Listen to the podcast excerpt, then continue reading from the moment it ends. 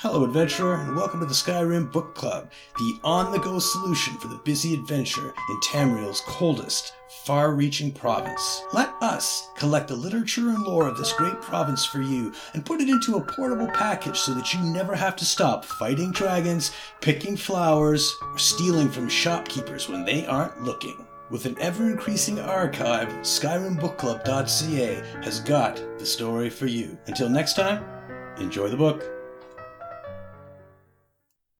The Stormfist Clan by Thora Farwanderer. The Rise and Fall of the Stormfist Clan. The clans of the Nord spread across Skyrim like herds of mammoths, though their numbers and influence upon the land are far greater. Each clan, however, makes its mark in a different way. Some clans are known for their hunting skills, or their forestry, or their crafting. Some clans are large, others are small. Some take a prominent role in government and community. And then there are the dark clans, the clans no one deals with, or even speaks of. One such clan is the infamous Stormfists of Whiterun Tundra. The clan traces its lineage to Agra Stormfist, the powerful matriarch who founded the clan and ruled over it for almost 50 years.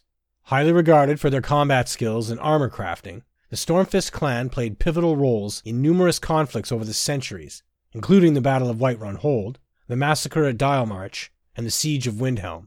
It was the last engagement, however, that led to the clan's fall from favor and marked it as anathema.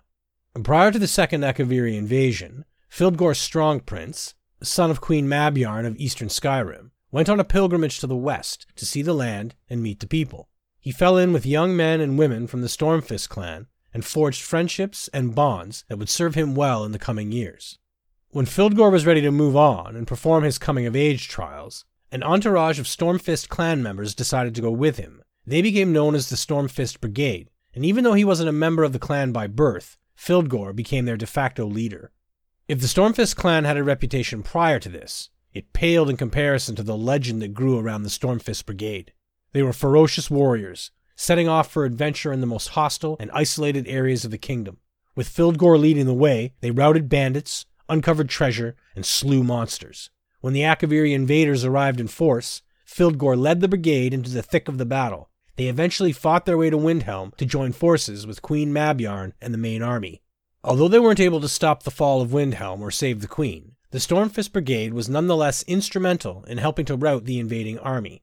They marched as part of the combined Nord forces that eventually joined with the Dark Elves and Argonians to defeat the Akaviri. But then the fateful decision was made. When Fildgor declared his intention to ascend the throne left empty by his sister Nurnhilde's death, the Stormfist clan was among his most vocal backers.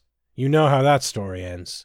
Jorunn and Fildgor met in single combat, and Jorunn won the throne. Fildgor was exiled, and he departed Skyrim with a promise to one day return. The Stormfist clan, loyal to Fildgor to the end, refused to bow before Jorunn or acknowledge his authority over them. They returned to their holdings to the west, and King Jorunn, tired of all the fighting, let them go. To this day, the Stormfist clan remains isolated, rarely venturing out of its domain or taking part in the larger Nord community.